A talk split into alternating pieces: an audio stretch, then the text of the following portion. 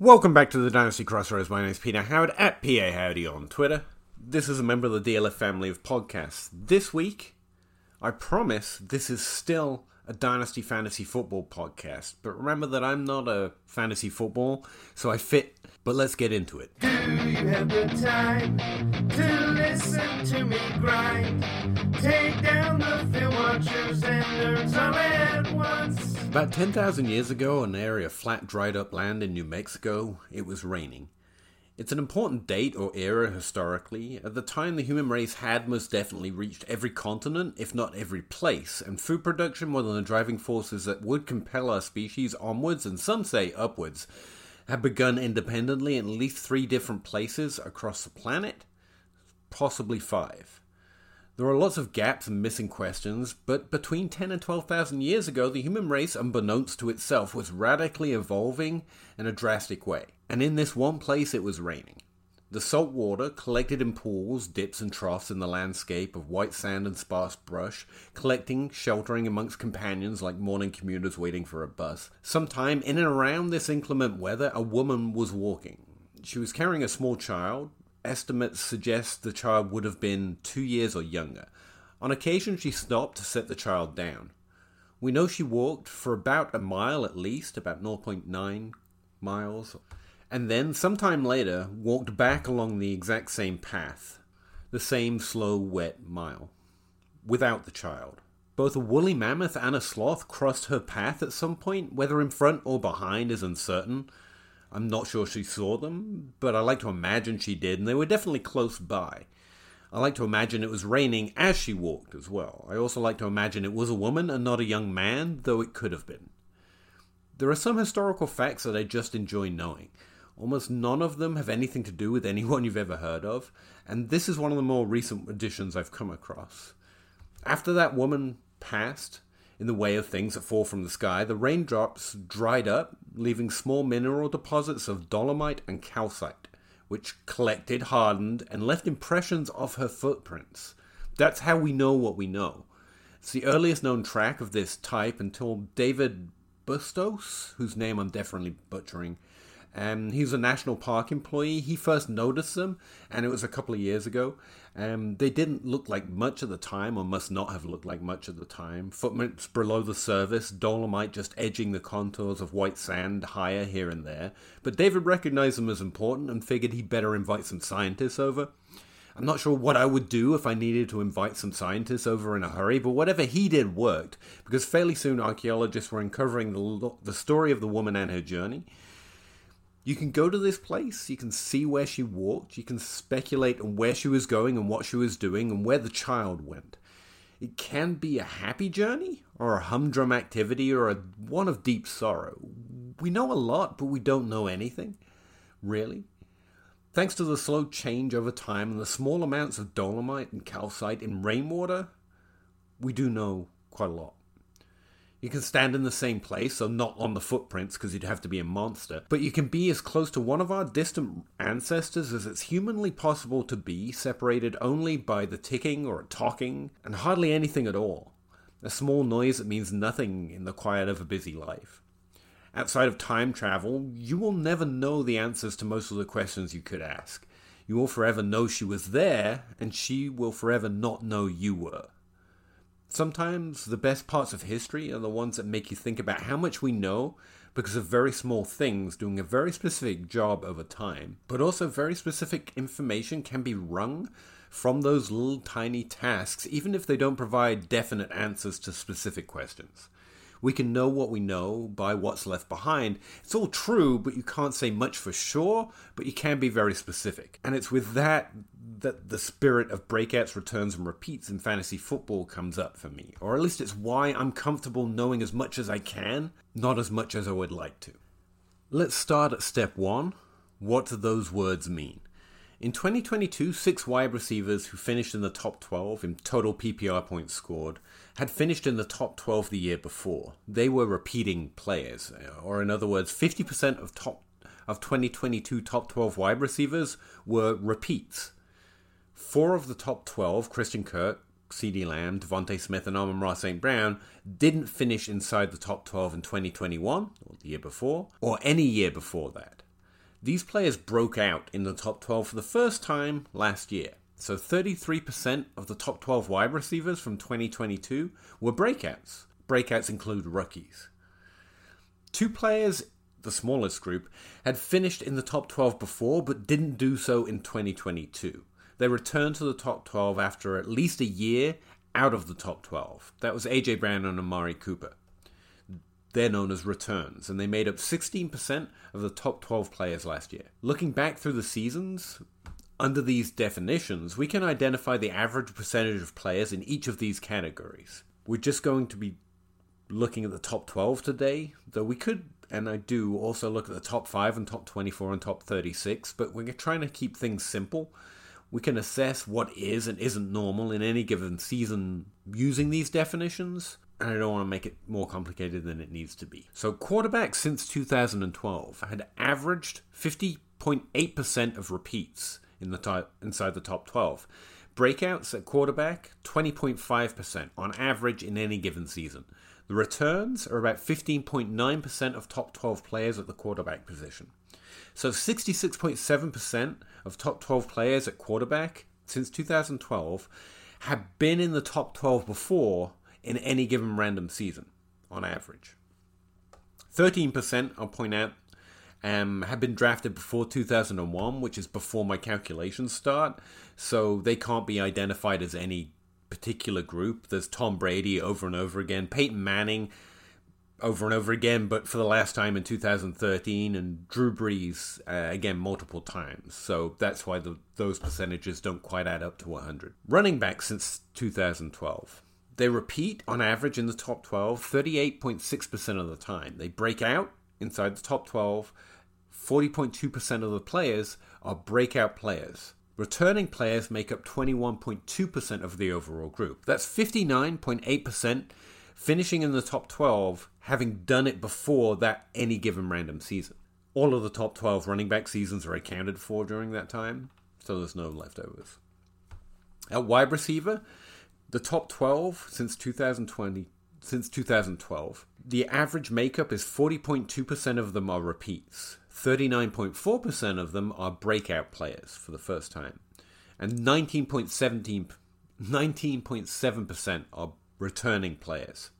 That makes 59.8% identical to running back in the top 12 on average being having been in the top 12 before, either the year before or a previous year.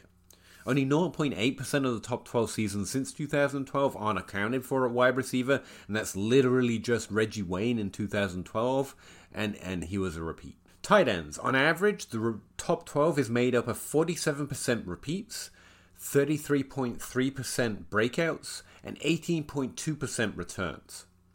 65.2% of all players inside the top 12 at tight end on an average season have been there before. That's higher than both running back and wide receiver. We can make a lot of cross positional observations here, and the table, as well as the data and results, are all published on my Patreon and in my NFL database. You can also find the average table on my t- on my Twitter and in Discord and anywhere else I'm allowed to post images. I'd recommend my YouTube videos, obviously, to see the table and hear some of the comparisons as well. For example, wide receivers and running backs repeat at about the same rate, about 40%. Close to 70% of most top 12 positional groups have finished inside the top 12 in any given random season. The return rate of wide receiver across the different categories is actually stronger, and 70% in the top 24 is particularly significant, for example. But I'd encourage you to remember that the average lies, the cliff metaphor for players' careers, is false, or at least incomplete and Adam Harstad's long ago idea of mortuary table analysis has been my go to way of thinking about the way age affects production in the NFL. Based on Adam's prime years left table, for example, 31 year old wide receivers still, on average, have two prime years left at 31 years old. 29 year old running backs have two prime years left, or slightly less than two prime years left.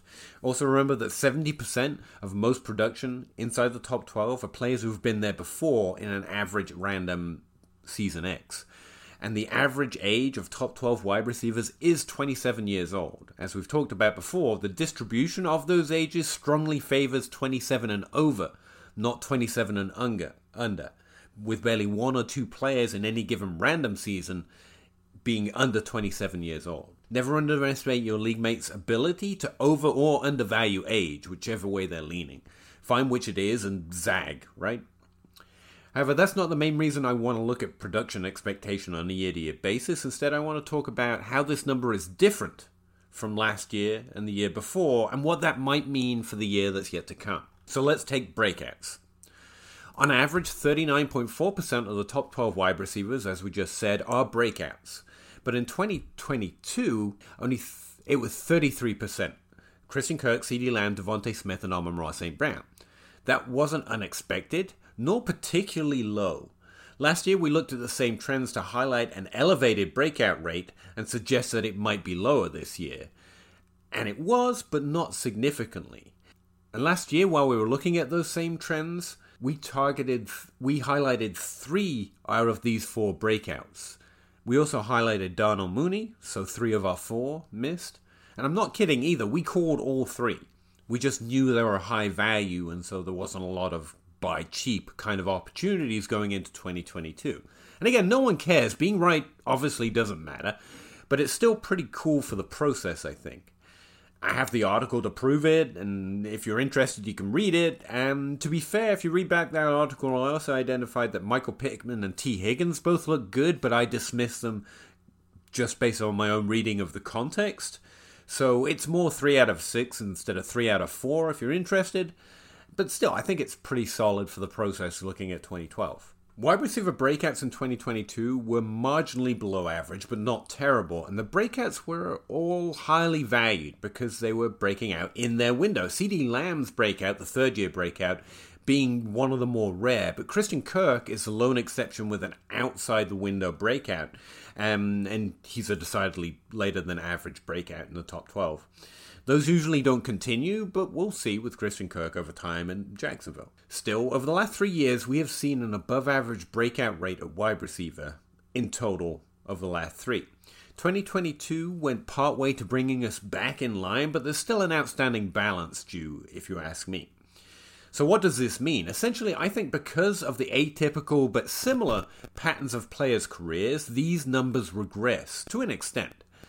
If we see abnormally high levels of breakouts, like in 2019 when 50% of the top 12 players were all breakout players, then we'll see a regression to a lower level of breakouts the following season, but not zero. In 2022 and 2021, both brought lower breakout rates than 2019, but they were still above average at 41.7%. Remember that in the top 12, 8% represents a whole player, so these marginal peaks and troughs are relatively minor and result in thing, you saying ridiculous things like 1.4 players, uh, and I'm not sure whose legs we cut off. However, in 2018, we saw a distinctly different wide receiver group with only 25% of players being breakouts. That's Diggs, Juju, and Robert Woods. That other later breakout that didn't continue much. To be clear, my conclusions are also based on the patterns of the top 24 and top 36, but just talking about one category at a time is, I think, the best way to go about this. As good players emerge, breakout rates increase. As they age, repeat rates increase.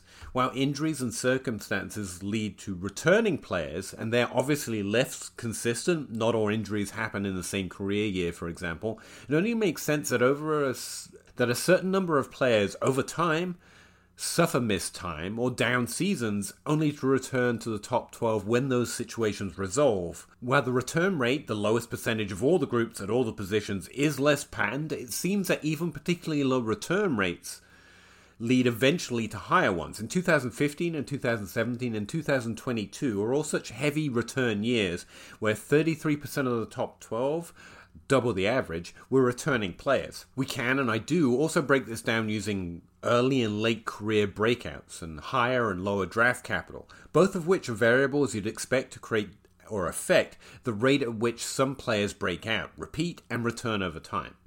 But once again, let's hammer home the concept and try and make sure some conclusions ra- rather than wander off the point too far. Just know that that's part of the process as well. It's not a complex process, it's just involved. You don't have to be really smart to work it out, but you do have to be dogged to chase down the data and follow it through the lines from one end to the other across all positions for all seasons, subdivided by draft capital and career year trends. You also must accept it won't preference one player but certain types of players, and from there you're kind of on your own.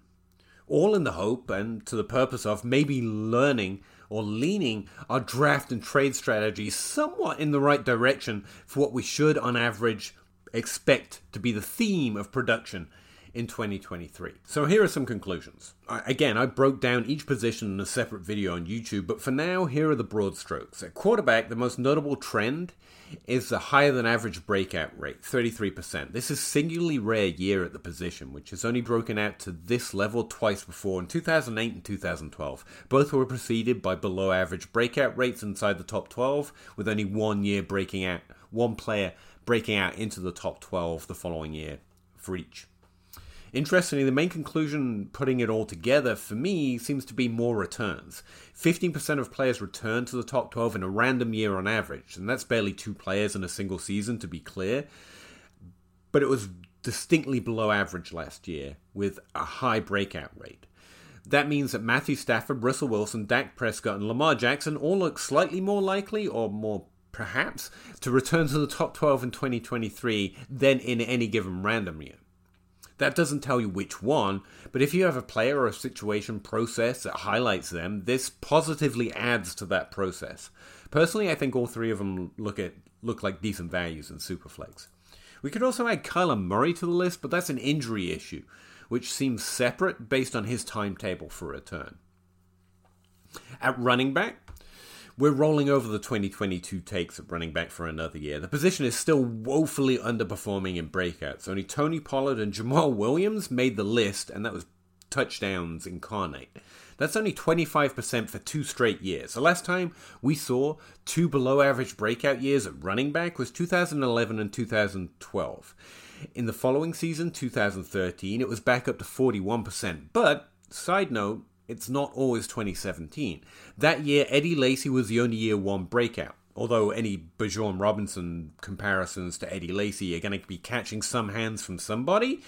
But we also saw a third year breakout in DeMarco Murray, which was pretty good, a fifth year breakout from Knowshon Moreno, which did not continue, and two undrafted free agents breaking out into the top 12, Fred Jackson and Danny Woodhead playing in their seventh and sixth career years, respectively.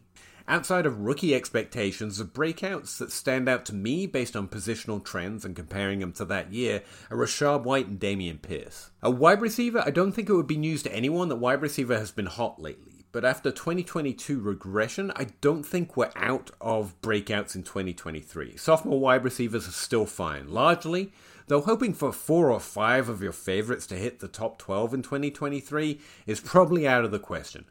But that's true in any year. Based on positional trends, I think breakouts with decent draft capital like Rashod Bateman and Rondale Moore are still actually in their window, despite being disappointing because of injuries over the first few years. But still, mostly it's just Chris Olave and Garrett Wilson. Beyond that, I'm more interested in returns at wide receiver. Michael Thomas, Chris Godwin, Mike Evans, Cooper Kupp. They all look good in ADP.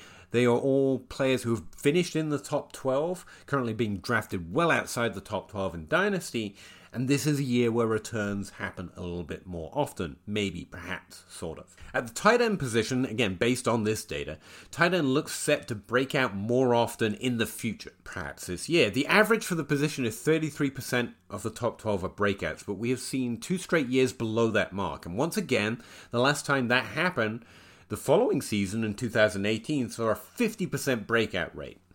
Now, Greg Dulcich and Trey McBride both fit most breakout paths I can think of sophomore tight ends, good college production, so on and so forth.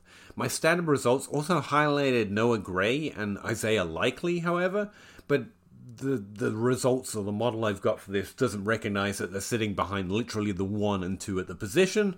So, you know, context matters. I wouldn't expect them to take over the job or anything.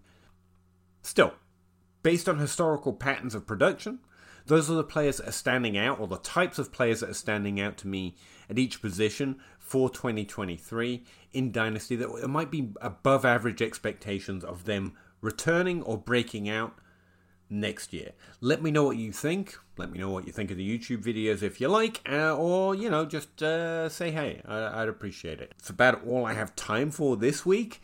Um, but next week we're talking to Mike at Daddy's Home FF from DLF and Trophy Smack, so stay tuned for that. If you're interested in my ranks, articles, or any of this data, all of it can be found once again on my Patreon, or you can just contact me anytime to chat, argue, or disagree on Twitter at PA Howdy. Thanks again, and I'll see you next week. Yeah. Chicken or crow, chicken or crow, crossing the road, go. Clicking a poll, Twitter is gold, player unfold, so. Jake on the table and Ape on the place, though. Pete enumerates the plays, they're analytical. Picking my nose, don't really know if I like that.